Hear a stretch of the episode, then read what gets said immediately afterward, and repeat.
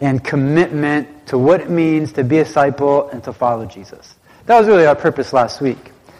And in doing that, you have to talk about the next step. Ever say next step? Next step. The next step. See, conversion, I hope everybody knows, and if you don't know, this will be helpful information for you. Conversion is only step one. It's a super important and necessary step, but it's only step one. So the goal of our lives is not to be converted. So look at somebody next to you and say, that wasn't the goal. That wasn't the goal. That was part of the goal for sure, but that wasn't the sum total. Right? The goal was not just for me to be converted, and not just for you to be converted. Jesus said an interesting thing. He said, I have come and I have come to give life and uh, to give life abundantly. Abundantly. And he wasn't just referring to, I want to just give you more money and more resources, more possessions, more things. That might very well come with the package. And don't be surprised if it happens. And then hopefully when it happens, it doesn't possess us, we possess it, right? But an abundant life.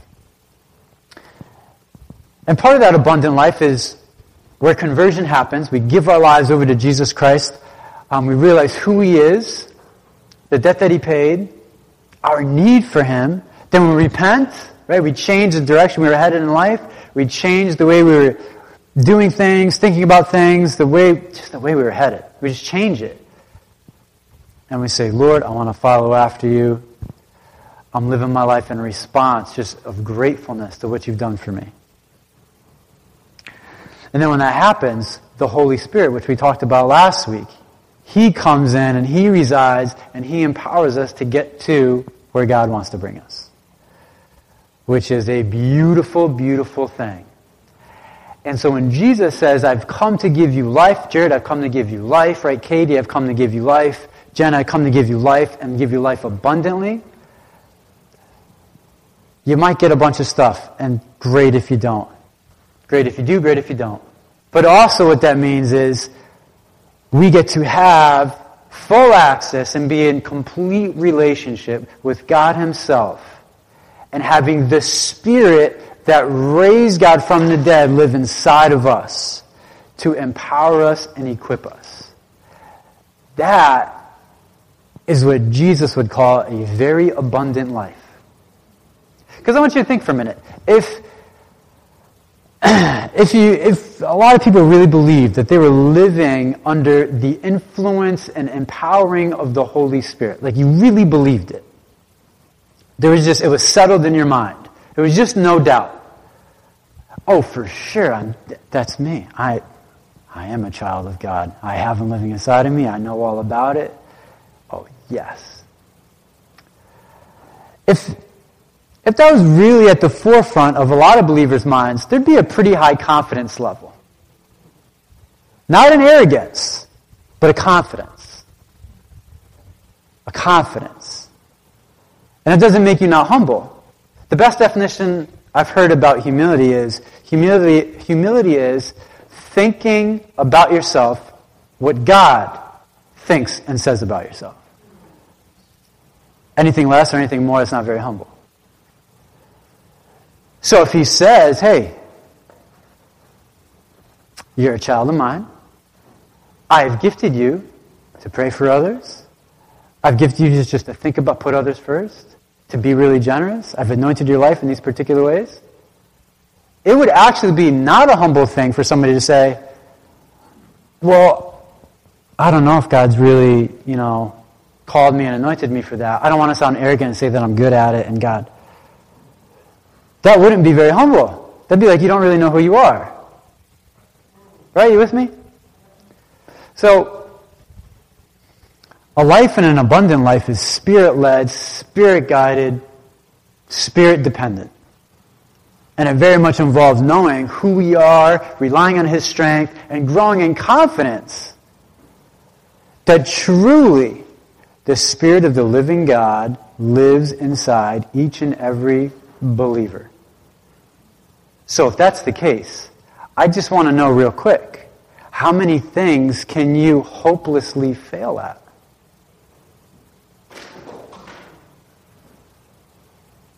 I don't know how many hopeless, because there's none. And it's just a sad thing all too often and so many Christians go around hedging their bets and only kind of staying within their comfort zone. When the Spirit's looking to break that thing apart. Right, and, it, and it's not, you know, and then some people go way on the other end and get really extreme, and they get super impulsive, and they get irrational and just erratic and just get crazy, and that's not the idea. The idea is an abundant life that Jesus promised. Let's stay in the Spirit, strengthened by the Spirit, guided by the Spirit. It doesn't leave a whole lot of room for fear. It really doesn't. So whatever the assignment that we have in our lives, whatever around, whatever we're in, I hope that we're carrying, and it's my prayer that all of us, right, including myself, that we carry more confidence in the assignments in whatever areas that we're in in life. A confidence with an expectation attached to it. It's not arrogance. That's actually like believing what he said. So, Last week we talked about two E's, effort and empowerment. Do you remember that? There's this idea of doing life, the Christian life, and where you're just doing a ton of effort, and it's mainly upheld by our effort. Where you just work really hard. I mean, I'm just doing all this stuff. I'm going to all these things. I'm writing down all these verses. I'm just, I'm busy, busy, busy, busy. And we talked about how that's kind of like being on a runway, or not a runway, but a tarmac, the airplane's just going around, and just being inside the airplane and playing with the speakers and serving food and talking with whoever. And so it feels really busy. But you're not actually doing what the airplane is built to do. It wasn't built to just go around the tarmac. It was built to get in the air and go somewhere.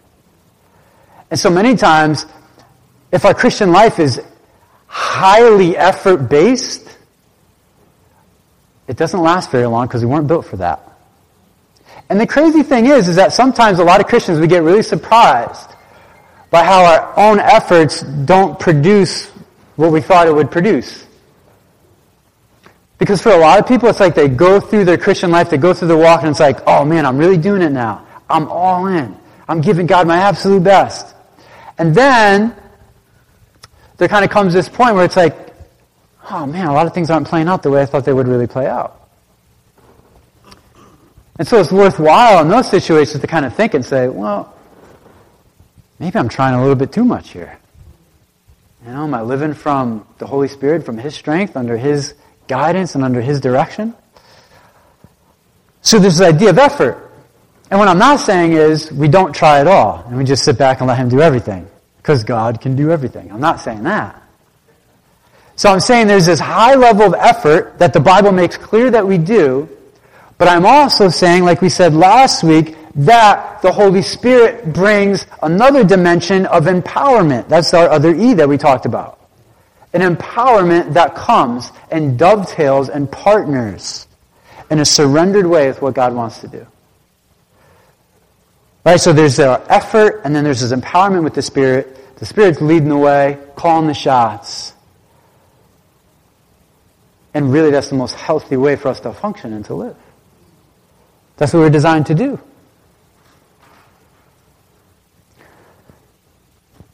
And then this morning, I just wanted to highlight one other awesome added bonus that we get to experience. Everybody say experience.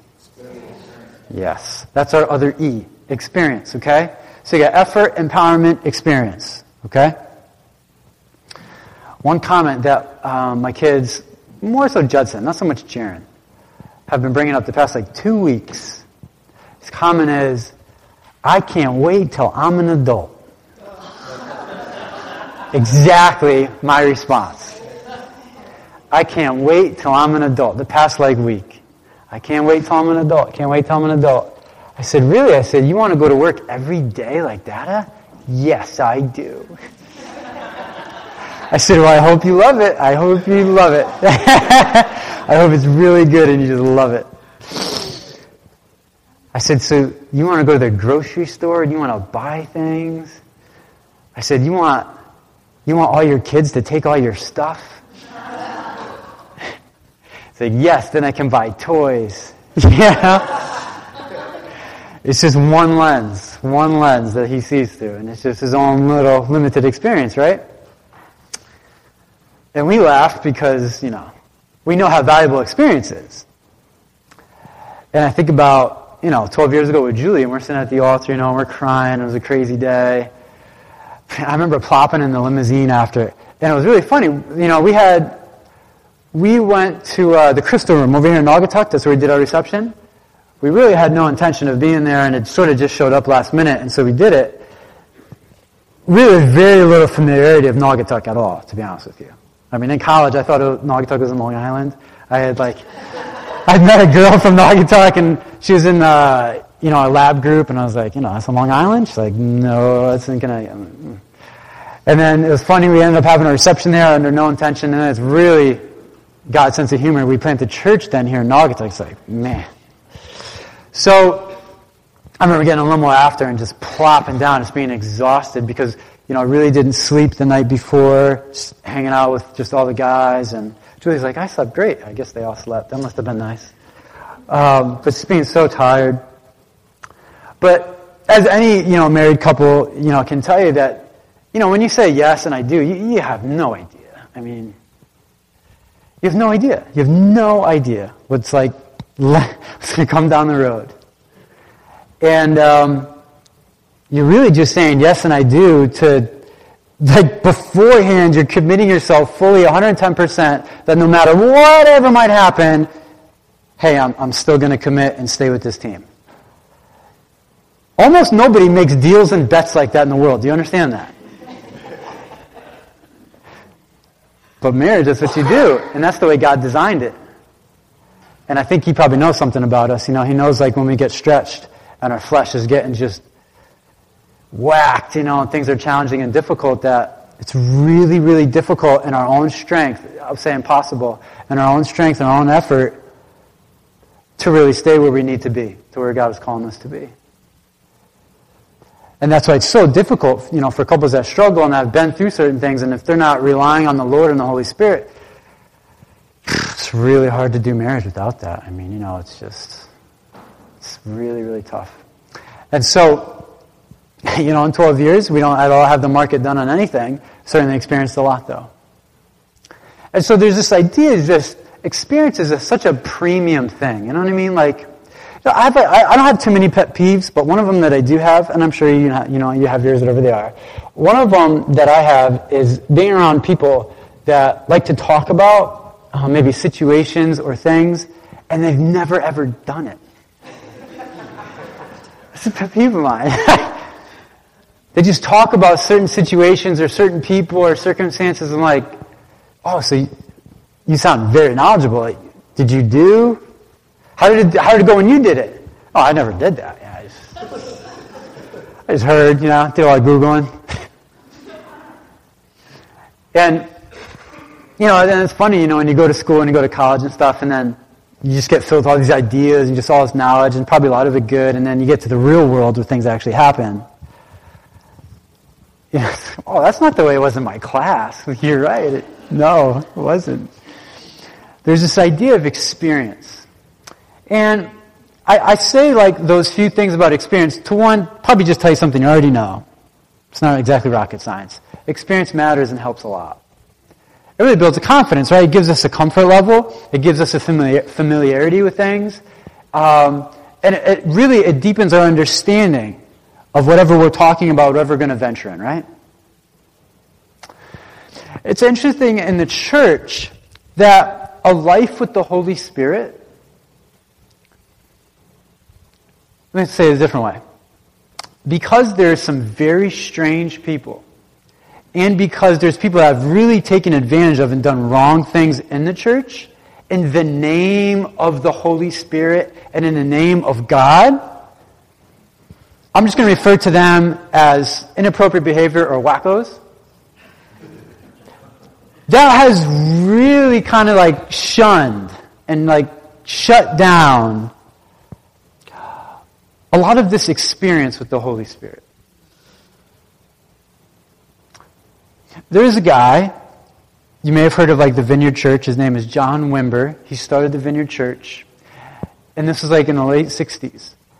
And he grew up um, in a Catholic church, then went to some other churches. But when he got saved, the church that he was attending, he went to the church leadership team and, and he went up to them and he said, Hey, listen, he said, when are we going to start doing this stuff? And their response was, they didn't know what he was talking about at first. Like, what do you mean doing this stuff? He's like, you know, doing this stuff. He said, you know, like, like it said in the Bible, he said, Jesus, you know, they would pray for people, they'd get better. He said, people, they would talk in other languages. He said, people, they'd have words of knowledge. He said, when are we doing this stuff? He said, we talk a lot about it. He said, but when do we actually do it? And the interesting response that he got back from that particular church and their church leadership was, well, you know, that was for that time and for those people. He said, but for now, you know, we really try to excel in knowing the word and doing the disciplines. and so, that's an interesting response, right? And really, it, it, it gets at the question of the experience, everybody say experience. experience. The experience with the Holy Spirit. You know, is that something that we should be expecting and looking for? Or do they have a point where maybe it was for a significant time in church history when Jesus, the Messiah, comes on the scene? Then the church is born. I mean, this is a pretty significant part of history. And so maybe those times, like, there was just a really special outpouring for that to have it be unique and significant. That's a worthwhile question. And here's what I don't want to do I'm not interested in giving you my opinion. Really not. And nor are you probably interested in hearing it. But I'll give, uh, in the short amount of time that we do have, I'm going to at least point to a couple places in the Bible that hopefully might spark some things and maybe open your eyes to something. Um, but I am going to come from the position of, I'm going to tell you ahead of time, that I'm going to come from the position of that we are called in this day and age to have experiences, plural, with the Holy Spirit. I got a couple on my side already, but I didn't get to the Bible part yet. But I'm going to get to that. And if that's true, right, if that's true, which I believe it is, and we're going to get to it in a minute, um, do you realize how valuable experiences in the Holy Spirit are because of just how we are wired when we have experiences with things? The depth of understanding, the familiarity, the comfort level? And so, uh, so we're going to look at a passage and a couple other things, and um, then I want to highlight like one or two thoughts. And it won't take that long to do that, all right? Are you with me? Okie dokie, here we go. Um, let's see here. Let me just give you three, uh, couple thoughts with some Bible passages, and then I want to read it. Number one, Jesus had to leave so the Holy Spirit could come. That's baseline Christianity, basic 101. Jesus had to leave. If he doesn't leave, Holy Spirit doesn't come. And you get that in John 16, 7. He says, listen, I have to go. I got to leave because then if I don't, the comforter won't come. So it's got to happen. All right, so John 16, 7, it's got to happen. Next thing. Holy Spirit came first at Pentecost. Let me say Pentecost. Pentecost. Acts chapter 2. They're all in a room. And when Jesus said, listen, when I leave, he's not going to come like the second I go in the air, then he's not going to drop. He's like, I'm going to go. You guys need to hang out pray together, and just wait. Don't you love when God just says, hey, listen, I'm going to do this thing, but just wait. They had no idea how long. He didn't give them a time period. He just said, the gift is coming, but you got to just wait. Me tell Jaron and Judson, a gift is coming, and they have to wait, they lose their minds. And many adults in the Christian life are also like that. They're saying, hey, listen, wait. It took about 50 days, 45 days. Holy Spirit comes, they're in a room, 120 of them? Not that many. It's pretty interesting. Jesus had quite an impact. Only 120 were in the room there. Holy Spirit comes, says there's like fire resting on them. They're speaking in other languages. It's a crazy, crazy moment. So that's when the Holy Spirit comes. Okay? Acts 2. So Holy Spirit had to come. He was our gift. Then he did come um, at Pentecost. Third thing is, Holy Spirit is received by all believers. Everybody. Believers. They say believer. Believers. He's received by all believers. And we know that. I'll just read this part. It says, Peter replied to a bunch of people that heard all the stuff with Pentecost and what happened. Peter said, Repent and be baptized, every one of you, in the name of Jesus Christ for the forgiveness of your sins, and you will receive the gift of the Holy Spirit. The promise is for you and your children and for all who are far off, for all whom the Lord our God will call. Right, for all people. And so there's multiple places where it refers to that. Okay. So three thoughts, right? Holy Spirit had to come. He was the gift. He came at Pentecost. When you become, when I became a Christian, the Holy Spirit came. Ephesians 5 says, He became a deposit, like we talked about last week. He came and resided in each one of us. So now, I want you to have an understanding, which we're going to build on. So when the Holy Spirit comes in Katie, she got baptized, gave her life to the Lord. Um, that doesn't mean that then she was baptized with the Holy Spirit and that was like done deal. I'm saying there's multiple experiences. There's one filling called, church term here, uh, Bible term here, regeneration. Say regeneration. regeneration. There's a regeneration that happens when the Holy Spirit comes in. It's like we surrender, He moves in, so He gets Himself comfortable, and then He starts rearranging and going nuts. Sometimes we like it, most of the time we don't. Our spirit loves it, but our flesh is like, what are you doing? I had that there. I really like that. Why do you have to interfere there? What was wrong with that? The Holy Spirit comes, He just shakes things up. He's in charge now. That's what we call regeneration. So the Holy Spirit comes, regenerates somebody, but then what happens is that throughout a believer's life, there's going to be times and experiences where he just overwhelms an individual. So we're going to look at that, okay? All right, Acts chapter 4. We're going to pick up in verse 13. Um, Peter and John got in trouble for healing a guy. They got in trouble for it. Can you imagine? It is so bad. So bad. So he's sitting there at a gate as a beggar. He's asking him for money. And I'll encourage you too, like, somebody's asking you for money, you got no money. I mean, take their response. He said, listen, we don't have any money, but we do have Jesus Christ and we do have the Holy Spirit, so we're going to give that to you. Might want to try that next time you ask somebody. I've done it a bunch of times. It totally freaks people out. It's like, it's like they didn't even hear, I'll give you the God part. All that, they stopped listening when they said you don't have money. And I remember one guy in the Home Depot parking lot in Waterbury, it's like chasing me down. And, uh, and I could just see him at it. And I really didn't want to like deal with it that day. It was a lot, I was hot. There's a lot going on. I think it was a return too, so I was even more mad. I had to return something. Like I didn't even want to. And I could just see him. I'm like, Ugh. And he's like getting closer, so then he comes up. He's like, hey man, you got some money? You got some money? I said, honestly, I don't have any cash. I have nothing.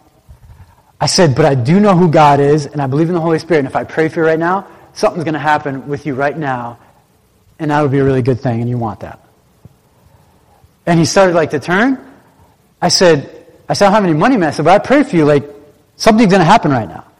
And he goes, Nah, nah, nah, I said, no, you're not going to regret this. Nah, nah, nah, He just takes off. But, but some people also responded to it too, you know, so. And if you got a gift that you've been given, like, and it's inexhaustible, why wouldn't you give it? So, more of the story is don't carry any cash and just come equipped with prayer. You're good. You're good. All right, what were we talking about? Oh, yeah, so then the beggar was there. They heal him, they get in trouble. So they get before the religious leaders like, what are you doing? We told you to stop talking about Jesus and definitely don't heal in his name. And the reason why they don't like that is because they killed him. They, they put Jesus on trial and they killed him on the cross. That obviously would not make them look very good. And then you got this group running around doing everything in the name of the person that died on the cross, and ridiculous things are happening. And they're like, yeah, we can't have this. So, verse 13. It says, When they saw the courage of Peter and John and realized that they were unschooled, ordinary men, they were astonished and they took note that these men had been with Jesus. I think that's one of the best endorsements you could possibly have. I don't see. How many Bible college and seminary people do we have in here? Just out of curiosity, real quick. Yeah, Bible college and seminary. We're not real heavy, right? How many people know that's like, it's good to go to Bible college and seminary, that definitely helps. But does that qualify? Anybody? No. Sure helps with some things. Depending on where you went, might actually jack you up more. But let's assume that you went to a good place. Hopefully that helps. But ordinary, unschooled. What was their key factor, though? You read it with me. It was only one verse. We didn't get that far. They had been with Jesus. They had been with Jesus. They had been with Jesus. They had been with There's something about the way they talked, the way they handled themselves with authority and with who they, it wasn't that they were super defiant, that they were rude, that they were uh, short-tempered, that they were not patient. There's just something about the way they carried themselves, the language that was used, like, what do we, I, I like being around some people sometimes, you know, and I just respond to them in a way, just, and I've had it said a good enough times in my life that I appreciate it, and they just say, I don't know what to say to that. I'm like, you're right, you don't. Like, that's just like, so pure. I'm like, I got nothing wrong with you. It's just, you know, I'm just telling you something. Like, I don't even know what to say to that. You know, and it's like similar to the situation. They're ordinary, unschooled, probably use their grammar perfectly incorrectly. They didn't study it ahead of time. But what they did do, and what they did know, is they did know who Jesus was. They were with Jesus, and there was no doubt about it. Do you understand that's like one of the most one of the most dominant prayers that I have for our church family and for myself? I don't want most people to know that we, we go, if we go to CC Nagy, like that's fine. We went to a thing, like that's fine. I want, I want people to know that we've been with Jesus and it's obvious and it's playing out in our lives.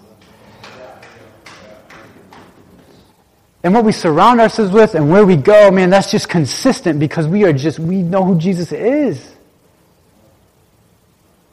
We've been following him. We've been encountering his heart. Like it's just, it's just who we are. You can't separate the two. That's a church family. Like, that's a healthy church family. Praise God. We'll use our name and our group and we'll go do things, and that's great.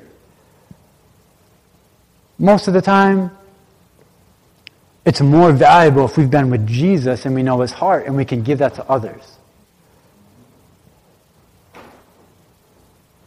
So I, I just love that verse. I love it. Ordinary, unskilled, but they've definitely been with Jesus. I can tell you that. I don't know much, but they've been with Jesus for sure, and it's so obvious. All right. Verse 14. Uh, but since they could see the man who had been healed standing there with them. there was nothing they could say. So they ordered them to withdraw from the Sanhedrin and then conferred together. What are we going to do with these men? Everybody living in Jerusalem knows they have done an outstanding miracle, and we cannot deny it. But to stop this thing from spreading any further among the people, we must warn these men to speak no longer to anyone in this name. So, yeah, listen, what are we going to do with these guys? Is there a problem? Listen, let's just try and scare them. Tell them to stop talking about Jesus. Verse 18. Then they called them in again, commanded them not to speak or teach at all in the name of Jesus. Can you imagine the eye rolling going on right there? uh, they're probably just looking at it like, these guys. Verse 19, but Peter and John replied, Judge for yourselves whether it is right in God's sight to obey you rather than God. For we cannot help speaking about what we have seen and heard. Do you understand? Do you understand that, like, if we're in the New Testament and we're around these people, Peter, John, Cornelius, Stephen, Philip, just all these guys, and women. I just named a lot of guys, a lot of women. Do you understand that experiences was very important? And if we were to use a lot of our Western sort of idea of Christianity where we minimize experience because we're afraid of the wackos, that'd be very foreign to them. They're very familiar with experiences. They'd be like, you know, what is God doing? What, what, what is he actually, what is he doing? What, is he, what has he been doing? Not just that you got some goosebumps or like, what is, what is he doing? It'd be very foreign for them to live a Christian life full of discipline and duty with no experience. Very foreign. Wouldn't understand it. In fact, Paul meets up with a bunch of believers that have been baptized. He goes up to them and he says, Hey, this is later on in Acts, Acts 19. Say, Hey, have you been baptized in the Holy Spirit? And they're like, Well, we didn't even hear that there was such a thing as the Holy Spirit. Says, Okay, boom, here we go. Laid hands on them. They start talking in tongues and the experience was synonymous with the moving and the working of Jesus Christ and the word of what he preached. It's very interesting. So these guys go, we can't stop. Verse 21, after further threats, they let them go. They could not decide how to punish them because all the people were praising God for what had happened. Isn't that awesome? For the man who was miraculously healed was over 40 years old. Age is not a thing, right? Age is not a thing. 40 years old, he was in that condition, still got healed. That's not code for like if you're over 40, God won't do something. Or if you've had an issue for over 40 years that he won't do something. It means the opposite. It means that no matter the time period that you've had something, it's totally eligible for God's hand and His Spirit to touch it and change it.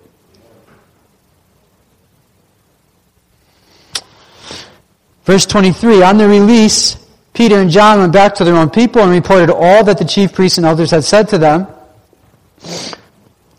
When they heard this, they raised their voices together in prayer to God. Here's their prayer Sovereign Lord, they said, you made the heaven and the earth and the sea and everything in them. You spoke by the Holy Spirit through the mouth of your servant, our father David. Why do our nations rage and the peoples plot in vain? The kings of the earth take their stand and the rulers gather together against the Lord and against his anointed one. Indeed, Herod and Pontius Pilate met together with the Gentiles and the people of Israel in this city to conspire against your holy servant Jesus, whom you anointed. They did what your power and will had decided beforehand should happen. Now, Lord, consider their threats and enable your servants to speak your word with great boldness. Stretch out your hand to heal and perform miraculous signs and wonders through the name of your holy servant Jesus. After they prayed, the place where they were meeting was shaken and they were all filled with the Holy Spirit and spoke the word of God boldly.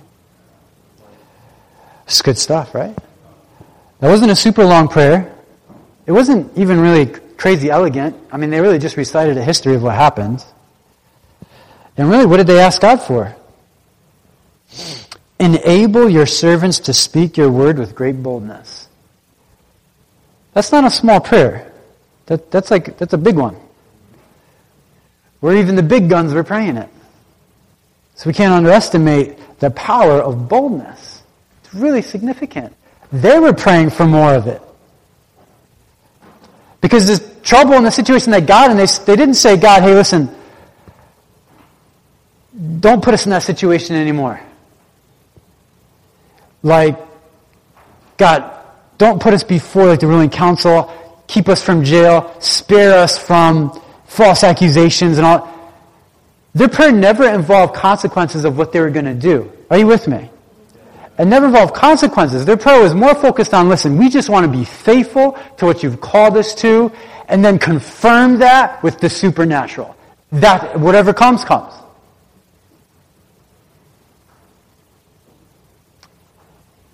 That's an awesome prayer life with the focus in the right place. God, give me, empower me what I need to be faithful in what you've called me to. And in their situation, they know they needed boldness. In other people's situations, self control, forgiveness, humility, whatever it might be. God, strengthen me with this. I know you're the source of it, so I'm asking for it. And I love their prayer because it further emphasizes what we just talked about. The need for the E word. What's the E word? Experience. They prayed for more experiences. They didn't say, like, keep it from us or, like, we don't need it, but if you want to do it and if it's your will, go ahead. They said, no, like, do that. Stretch out your hand, Father, and confirm it. That's a pretty different prayer than a lot of like what floats around in the church. Like, well, God, if it's like your will, then like do that. But if it's not, like that's okay too. I still believe you.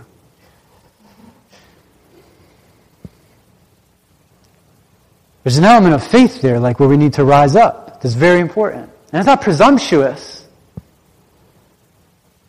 but it's very obvious. Stretch out your hand to heal and perform miraculous signs and wonders through the name of your holy servant Jesus. As a church family, like we got to be praying for that stuff and praying for people in that way. It's totally natural, completely good. And remember we went back to John Wimber doing this stuff? He didn't stay in that church too much longer, by the way. That's kind of like how the vineyard got started. He's like, man, I want to do this stuff. And that was like his, if you Google it later, John Wimber and doing this stuff, you know, you'll find a whole bunch of interesting things on there. But that was like his deal. He's like, man, I want to sit here talking about it all the time and grow in knowledge and know just more about the Bible without having any experience. I want to do the stuff. Because the Word of God, it's still not God. Right? It's not God.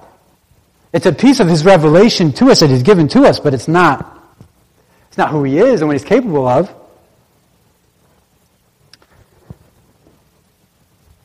So he said, hey, experiences. So here's what I'm not saying. I am not saying, I don't want anybody to hear that I think that this passage is saying, hey, solely and completely focus on seeking the supernatural and consume yourself with it. I'm not saying that. I really don't believe that this passage is saying that. I think if you try to make the passage say that, you're doing a real bad exposition on the passage. This passage is saying, hey, listen, experience matters. We should pray for it, ask God for it, look for it, and then also be in the reality of where we're going to need Him more. And their issue was boldness. It was boldness. They know they needed that because they know, man, more was coming. More was coming. And they didn't want to water it down. They didn't want to be apologetic about it. They didn't want to like tiptoe around it. They needed to be engaged fully in it.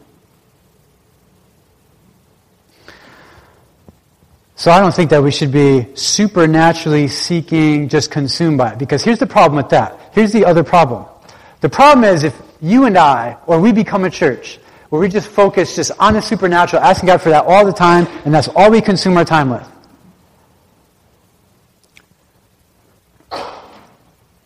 then we'd only be a people that's only really doing well and believing strongly in God when he's actually doing something supernatural. What if there's a time or a season where supernatural things aren't developing, aren't playing out, and aren't happening? Typically, what happens is a lot of people get discouraged. They think that God's not listening or not hearing. And it sends them into a crazy spiral of just doubt and paralysis and just staleness. And maybe you've even been there. I know I've been there before. I mean, absolutely. When you start to like believe and ask God for things that are supernatural and outside of yourself, and a lot of times they don't play out the way that you thought they would play out. If your heart really just isn't attached to the lordship of God in your life, and it's more to the other stuff, like it affects you.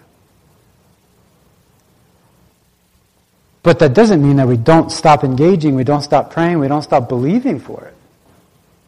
This is the next level of faith. Because we're not supposed to be really good at talking about this stuff. Like, that helps. For sure, it helps. We're supposed to also be really good at living it and knowing it. And having it be undeniable that we're with Jesus, that the Spirit is alive and working in our lives.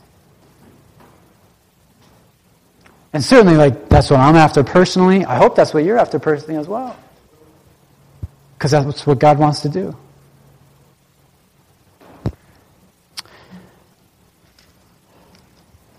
Um,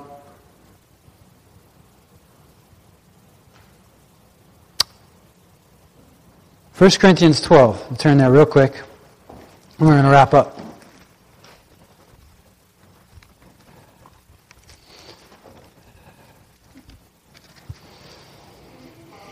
Yeah, 1 Corinthians 12, um, verse 13.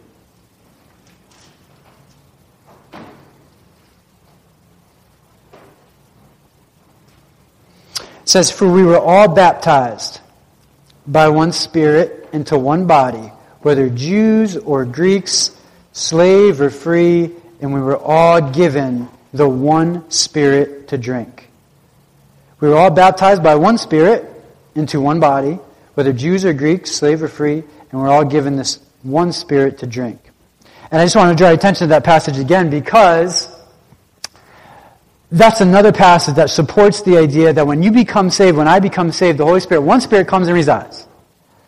And then after that, there are multiple feel, fillings that happen. And a lot of times when those fillings happen, supernatural things take place.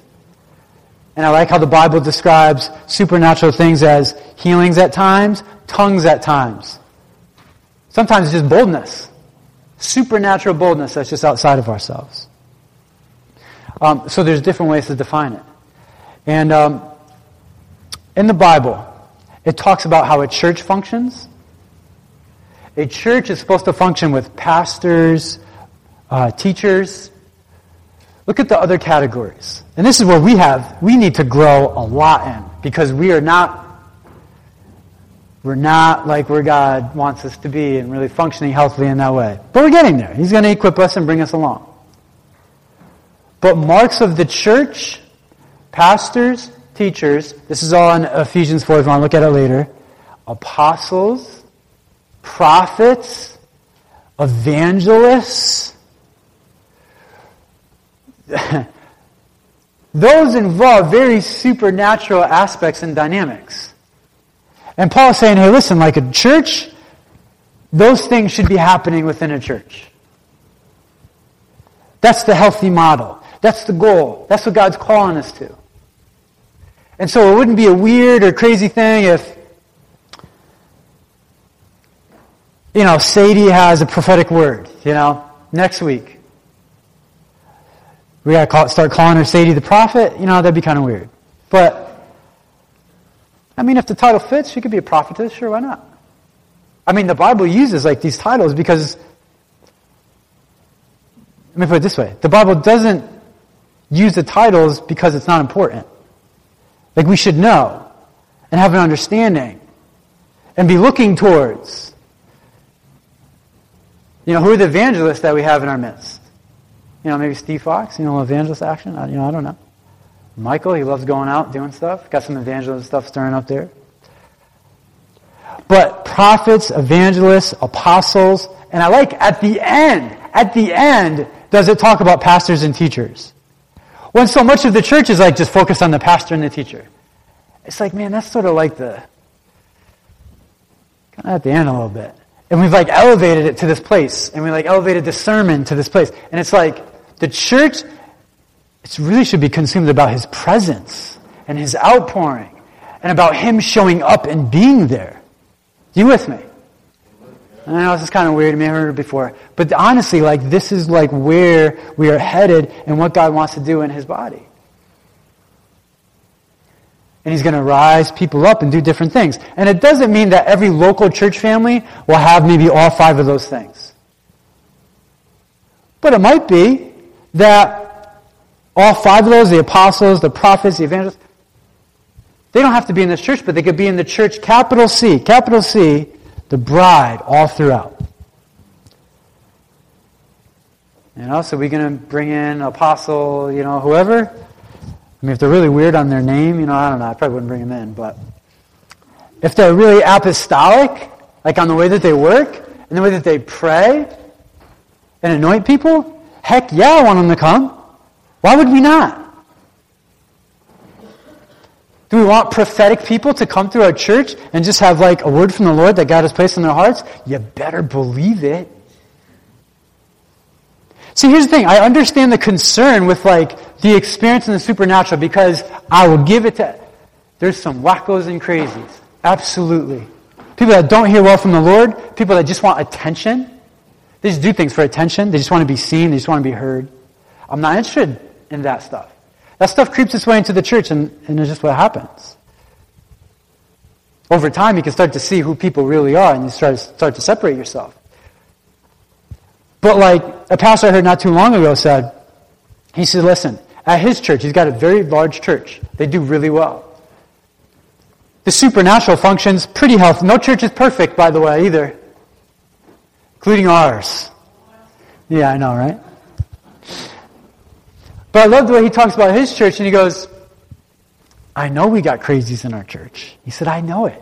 And you want to know something that blew me away? What he said? It's a big church, like I said. He said, I would guess around 80% are not really hearing from the Lord. They're not operating the way they should, and they're just, it's just not right. It's, it's, it's messed up. He said, but I'll tell you what. He said, there's like 20%, I'm guessing. He said, man, it's legit. It's beautiful, it's powerful, and it's completely good. And he said, for that 20%, when it's like rolling right and doing the right thing, he said, it's worth, it's worth having the dangerous mix that you can't control. Everyone wants to control. Oh, you can have the bad. Like, we're going to control stuff and get weird. Especially in a church.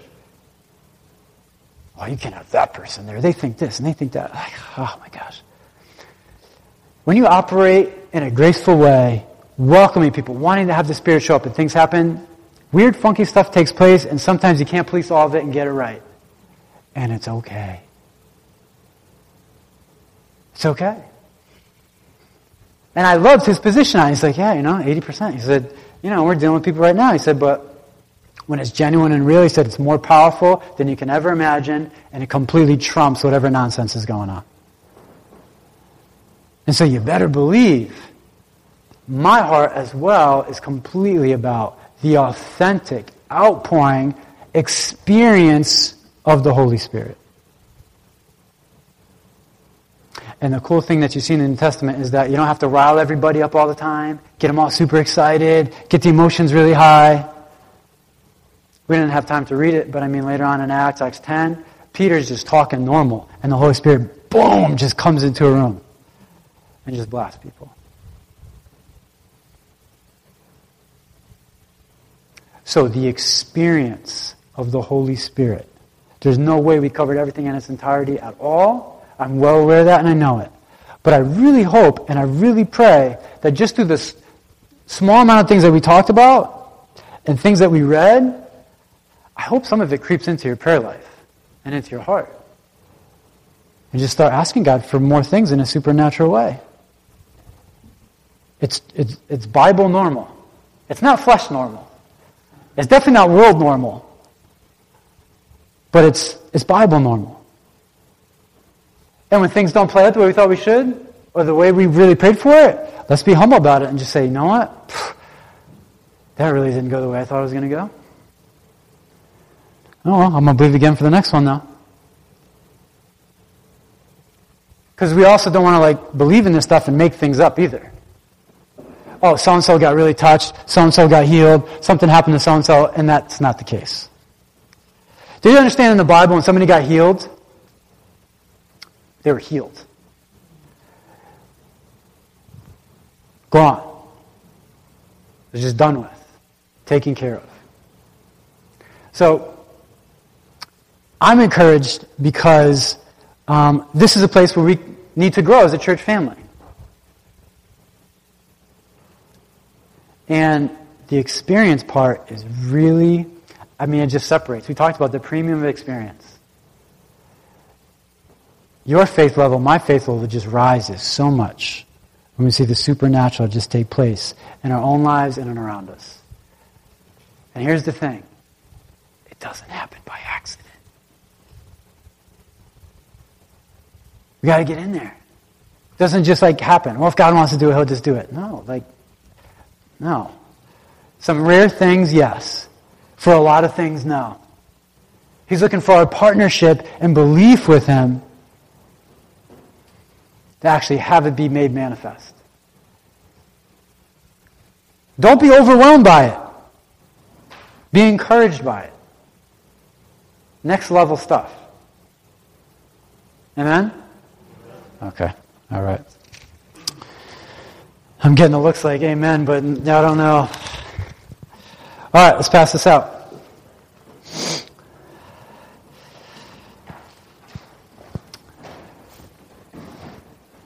Anybody, anybody? There we go. Thanks. Thank you. Okay. Yeah, thank you.